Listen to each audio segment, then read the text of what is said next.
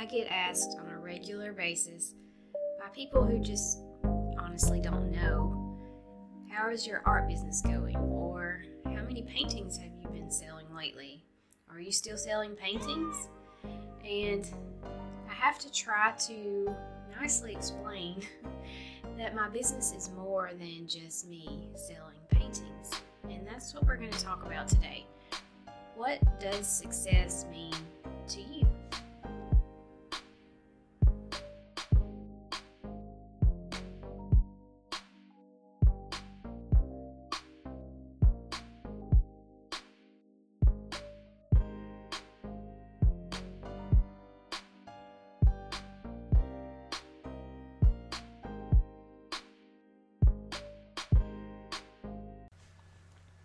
Being a successful artist does not mean that you necessarily sell paintings or that you sell out of paintings or a lot of things that are thought of when people think about being an artist. So let's talk about this for just a minute.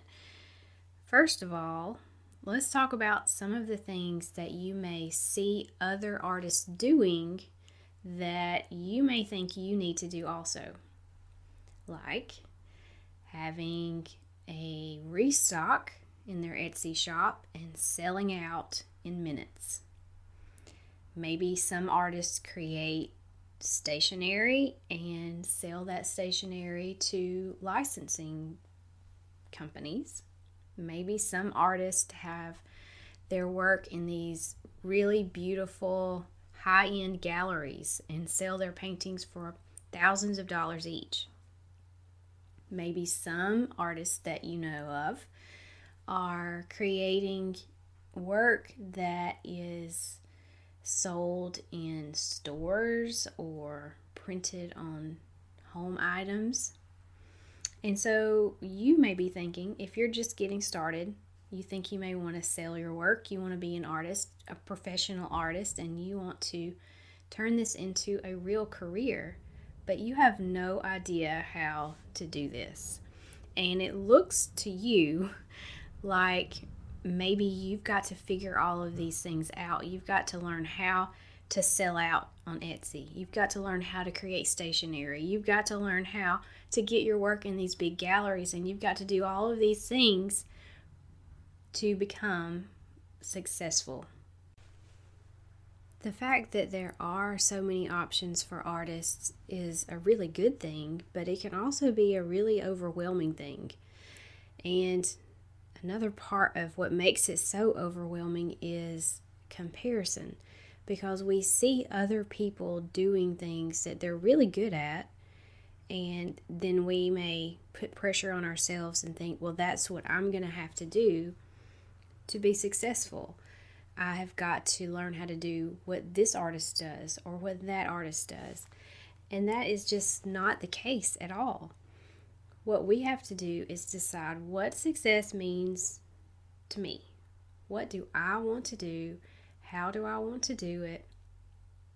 And how am I going to measure whether or not I believe that what I'm doing is worthwhile? Is it successful in my own heart, in my own mind? And that's where a lot of self-reflection and just really getting real with yourself and deciding what it is that you want to do, what you're capable of doing, what you think is going to work well for you in the long run, and thinking outside of just what you see others doing. So when it comes to being an artist and being a professional artist, like I said, there are so many different options out there. You could do a lot of things, but you have to decide, what do you want to do? What are you good at? And for me, teaching has become the thing that has really propelled my business. I still paint things and sell them. I still love to create things. I like to be crafty. I like to rearrange in my house. I like to decorate things. I like to do a lot of things that I could possibly monetize, but there is no possible way that I could do all of it and do all of it well. So I've had to, just me personally, I've had to really cut back on some things.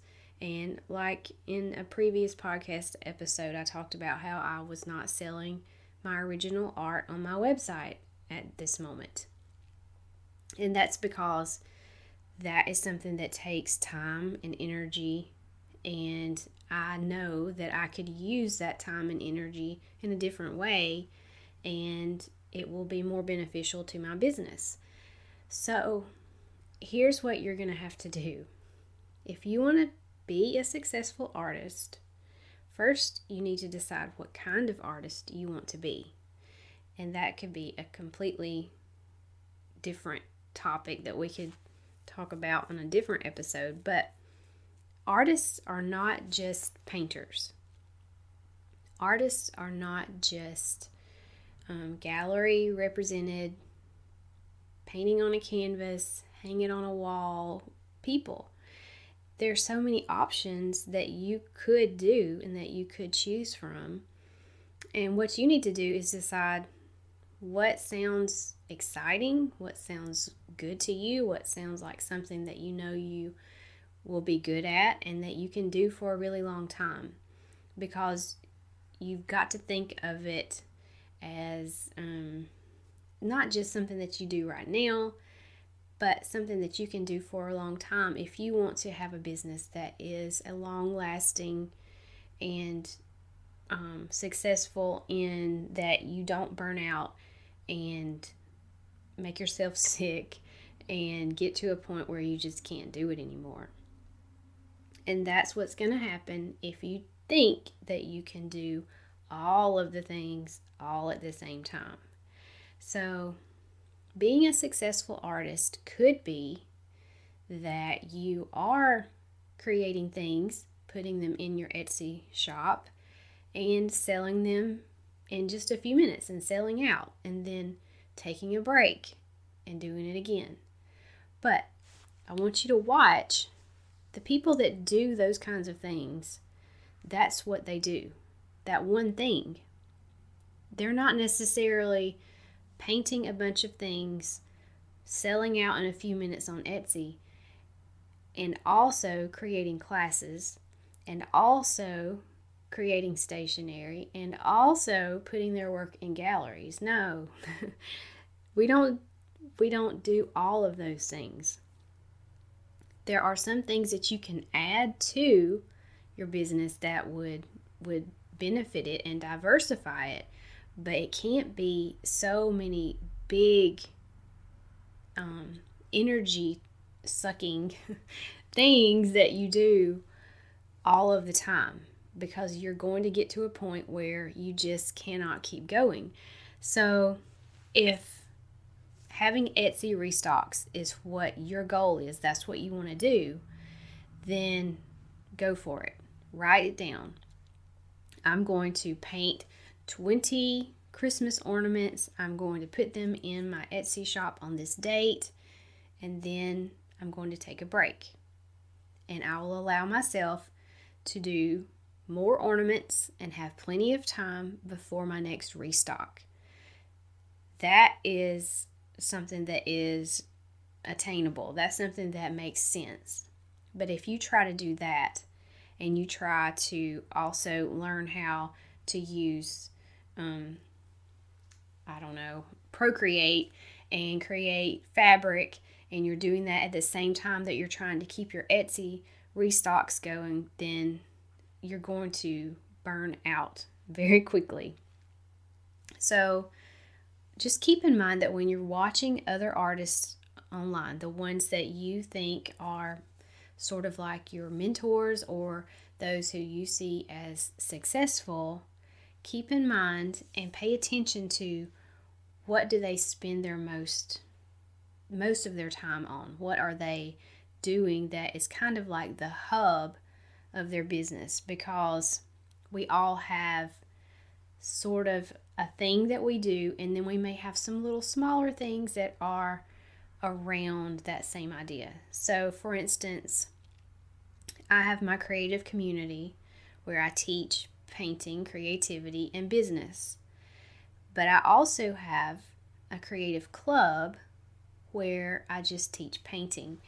And it makes it easy for me because I use one of the tutorials that the creative community gets every month, and that's what the club members get. So it's not really, I'm not really doing two separate things. I'm making one tutorial.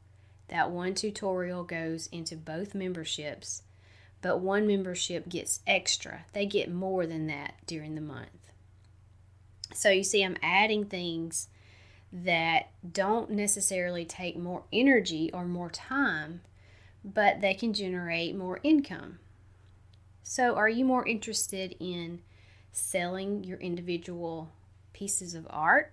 Or are you interested in learning or licensing your work, or learning how to create fabric and selling it? Are you interested in having your work in big name galleries? Are you interested in teaching? What is something that when you think about it, it makes you really excited?